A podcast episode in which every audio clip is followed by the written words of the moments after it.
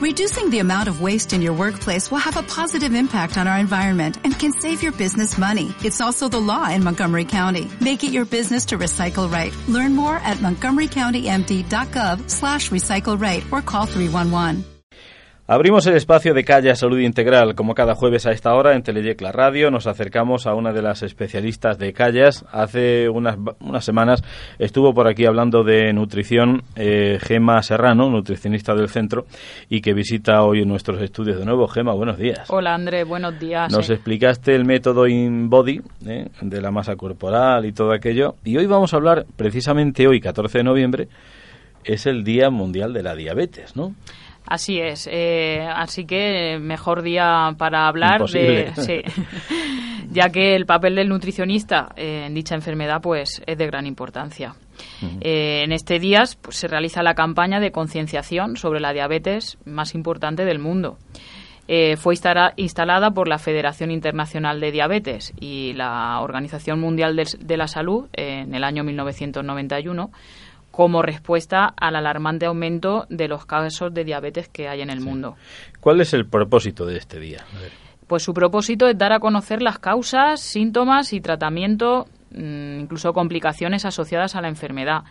El Día Mundial de la Diabetes nos recuerda que la incidencia de esta grave afección se halla en aumento y continuará esta tendencia a no ser que emprendamos acciones desde ahora para prevenir este enorme crecimiento. Mm.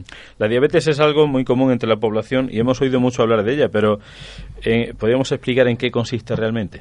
Claro, es una enfermedad crónica que aparece cuando el páncreas no produce insulina suficiente o cuando el organismo no utiliza eficazmente la insulina que produce. La insulina eh, es una hormona que regula el azúcar en la sangre. El efecto de la diabetes no controlada es una hiperglucemia, que es el aumento del azúcar en, la sangre. Gemma, por lo visto, esto va en aumento, ¿no? Eh, sí, desde el año 1980 el número de personas con diabetes en el mundo casi se ha multiplicado por cuatro como consecuencia de los malos hábitos de vida y una mala alimentación, sobre todo también por el sedentarismo. Sí. Existen varios tipos de diabetes, ¿no? Sí, hoy vamos a hablar eh, de la diabetes tipo 1 y tipo 2. La tipo 1 es o insulino dependiente, en la que el páncreas no produce insulina y es más frecuente en niños y en adultos jóvenes. ¿Y cuáles serían los síntomas de esta? La, la diabetes tipo 1 eh, los síntomas que se van a padecer es mucha sed, orinar frecuentemente, sentir mucha hambre o cansancio, una pérdida de peso sin razón aparente, presencia de llagas, eh, piel seca, pérdida de la sensación u hormigueo en los pies, vista borrosa. ¿Y qué destacamos sobre la diabetes tipo 2? Es una diabetes que no es insulino dependiente y aparece en la edad adulta. En este caso, el cuerpo no produce o no usa bien la insulina. ¿Y los síntomas de esta son iguales que los de la 1 o no? Bueno, en este caso aparecen lentamente, incluso hay personas que ni siquiera lo notan. Eh, entre ellos pueden ser, pues, también tener mucha sed, orinar frecuentemente, sentirse hambriento cansado, perder peso sin proponérselo, eh, tener heridas que les cuesta mucho sanar y también visión borrosa. Mm. Y cuéntanos qué complicaciones pueden traer. Bueno, todos los tipos de diabetes pueden provocar complicaciones en diversas partes del organismo, incrementar el riesgo de muerte prematura. Además, provoca el aumento de factores de riesgo eh, conexos como el sobrepeso o la obesidad. En 2012, apuntarte que la diabetes fue la causa directa de la muerte de 1,5 millones de personas en todo el mundo. Son muchísimos, ¿eh? ¿Hay alguna forma de prevenirla? Eh, pues gran parte de los, de los casos y sus complicaciones podrían prevenirse mediante una dieta saludable, una actividad física, regular y un peso eh, corporal normal y evitando también el consumo de tabaco.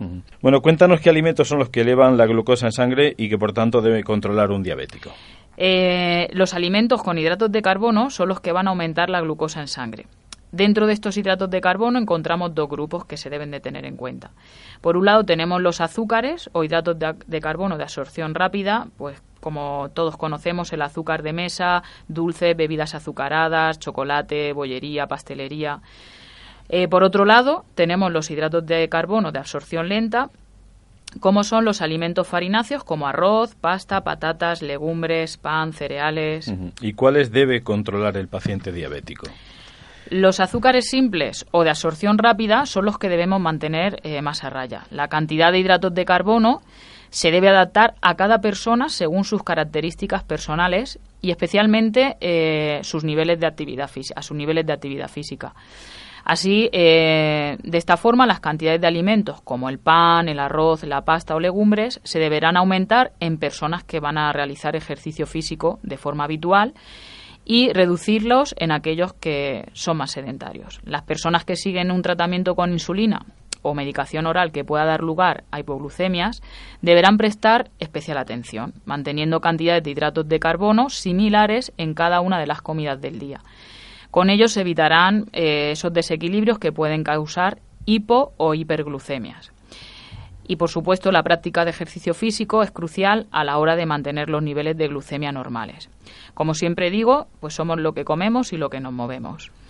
Pues hasta aquí el espacio de hoy de Callas hablando de la diabetes en este Día Mundial de la, de la Diabetes, ese toque de atención, esas recomendaciones, esas cuestiones a tener en cuenta. Se dice que la diabetes es una enfermedad silente y hay que estar hay que estar eh, acecho, al acecho. ¿eh? Muy bien. Así es. Pues eh, Gemma Serrano, gracias por acompañarnos en este espacio de Callas, Salud Integral.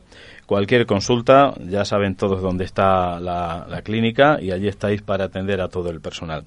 Te esperamos otro jueves por aquí con otro asunto, ¿no? Muy bien, claro que sí. Gracias. Gracias a vosotros. Adiós. Como nuevo cliente de Western Union, puedes disfrutar de una tarifa de envío de cero dólares en tu primera transferencia internacional de dinero en línea. Envía dinero a los tuyos en casa de manera rápida, fácil y conveniente. Visita westernunion.com o descarga nuestra app hoy mismo y tu primera tarifa de envío corre por nuestra cuenta. Aplican ganancias por cambio de moneda. No para tarjetas de crédito y envíos a Cuba. Servicios proporcionados por Western Union Financial Services Inc. NMLS 906983 o Western Union International Services LLS NMLS 906985.